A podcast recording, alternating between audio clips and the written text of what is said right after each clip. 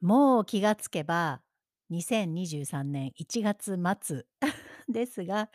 皆さんいかがお過ごしでしょうか？えー前回ね、私、離婚についてと題してあげたポッドキャストが、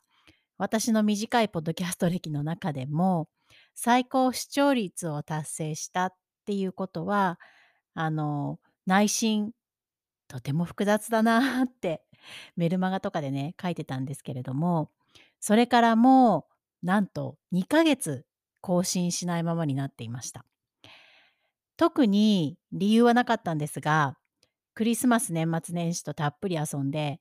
今月は私の新しいセッションローンチをしてたり、ソマティックな学びの一環でね、脳と私たちの体とか感情とか、そういった部分にもね、この私の好奇心というかね、あの光のライトを当てて学びを深めていました。だから特に理由もないのに、ポッドキャストを更新しないのかよってね、自分であの突っ込みたくなりますが、えーこれからまた再開していきます。今日は、実は去年11月に私、母親になって学んだことというテーマで、何回かの連載をシェアしていきたいなと思って、実は、えーもういくつか録音していた音声があるんですね。で、学びって本当に旬があるなって私自身思いますが、その旬というかね、あの一つ何かお持ち帰りがあれば、あるいは感じるものがあれば嬉しいなということで、母親シリーズ。今から何回かに分けてシェアしていきます。私の出だしがこの冬のものじゃないところは、ぜひぜひスルーしてください。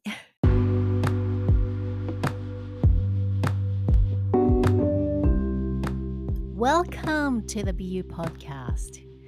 こんにちは、かゆです。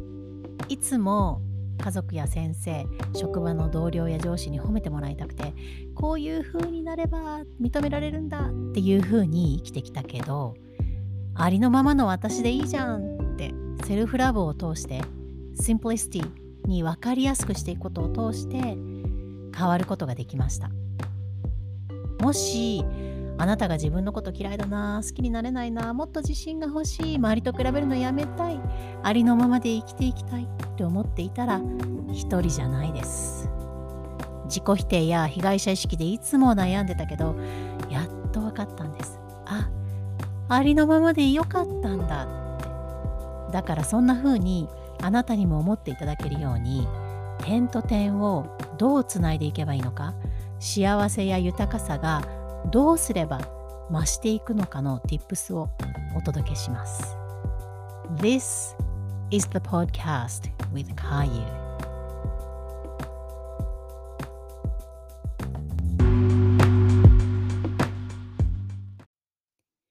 皆さんこんにちは。It is so beautiful outside. めちゃめちゃ心地いい秋の日差しが差してます。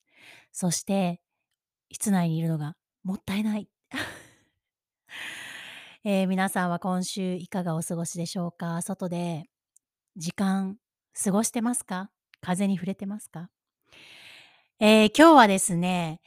えー私が母親になって得た10のこと、学んだ10のことをこれから少しシリーズでお伝えしていこうかなと思うんですけど、そのうちの第1弾ということで、No.1 私が親になって学んだ一つ目。これはですね、私にとって結構タフだったので、あなたにももしかしたらタフかもしれません。子供がね、何かしていて、そしてまた何かをしているあなたのところにとっても嬉しそうにワクワクしながら来たとします。そしてあなたがいるその状況っていうのは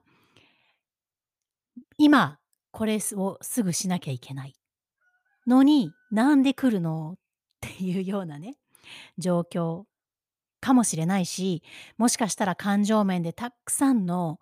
えー怒りとか悲しみとか辛さを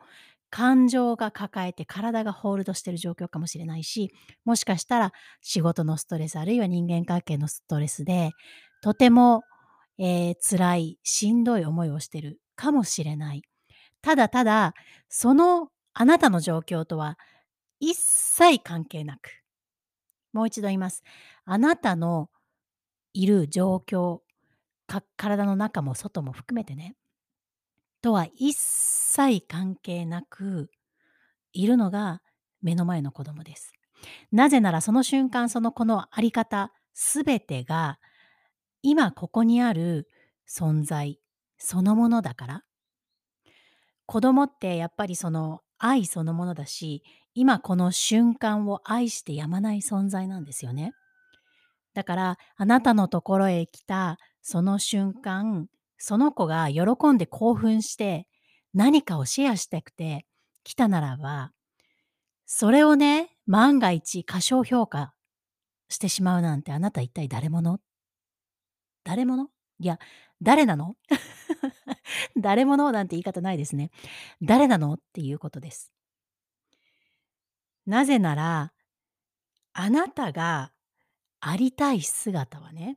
しっかり子供のことをサポートして、愛情を注いで、真から子供のことを思う人でありたいはずじゃないですか？どうですか？そのお返しにできることって言ったら、子供の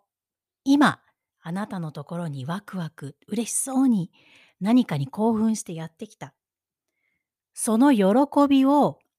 あなたが評価してあげること。一緒になってそのワクワクって何？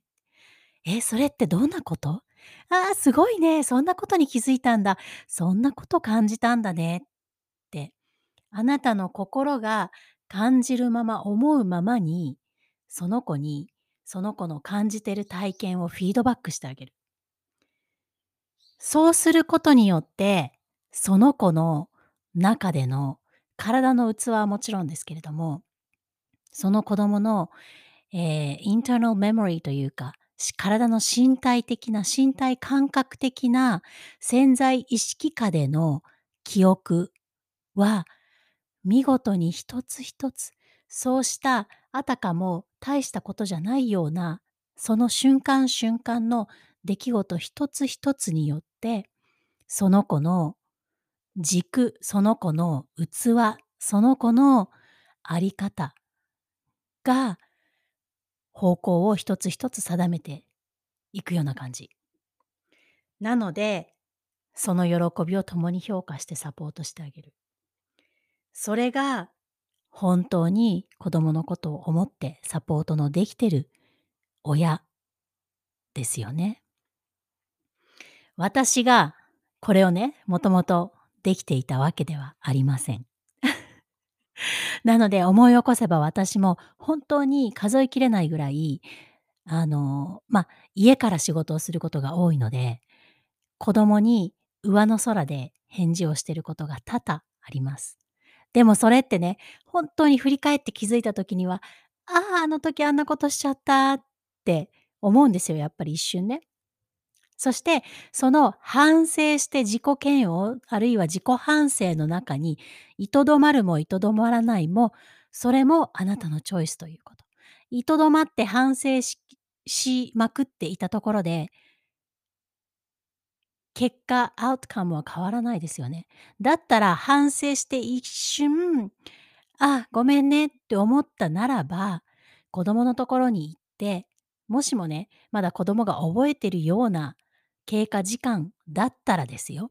もう先週のこととか、数ヶ月の前の、数ヶ月前のこととかね、そんなこと子供はほぼほぼ年齢にもよりますけれども、思ってないし、そんなに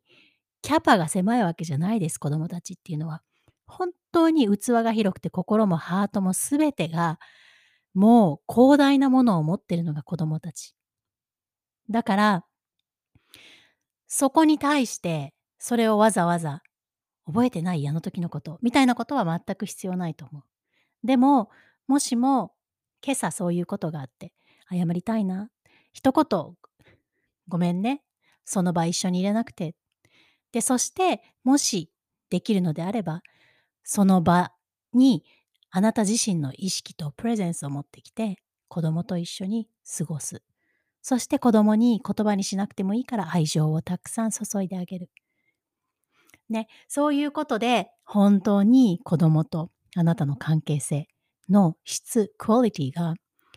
一気に上がっていくんじゃないかなと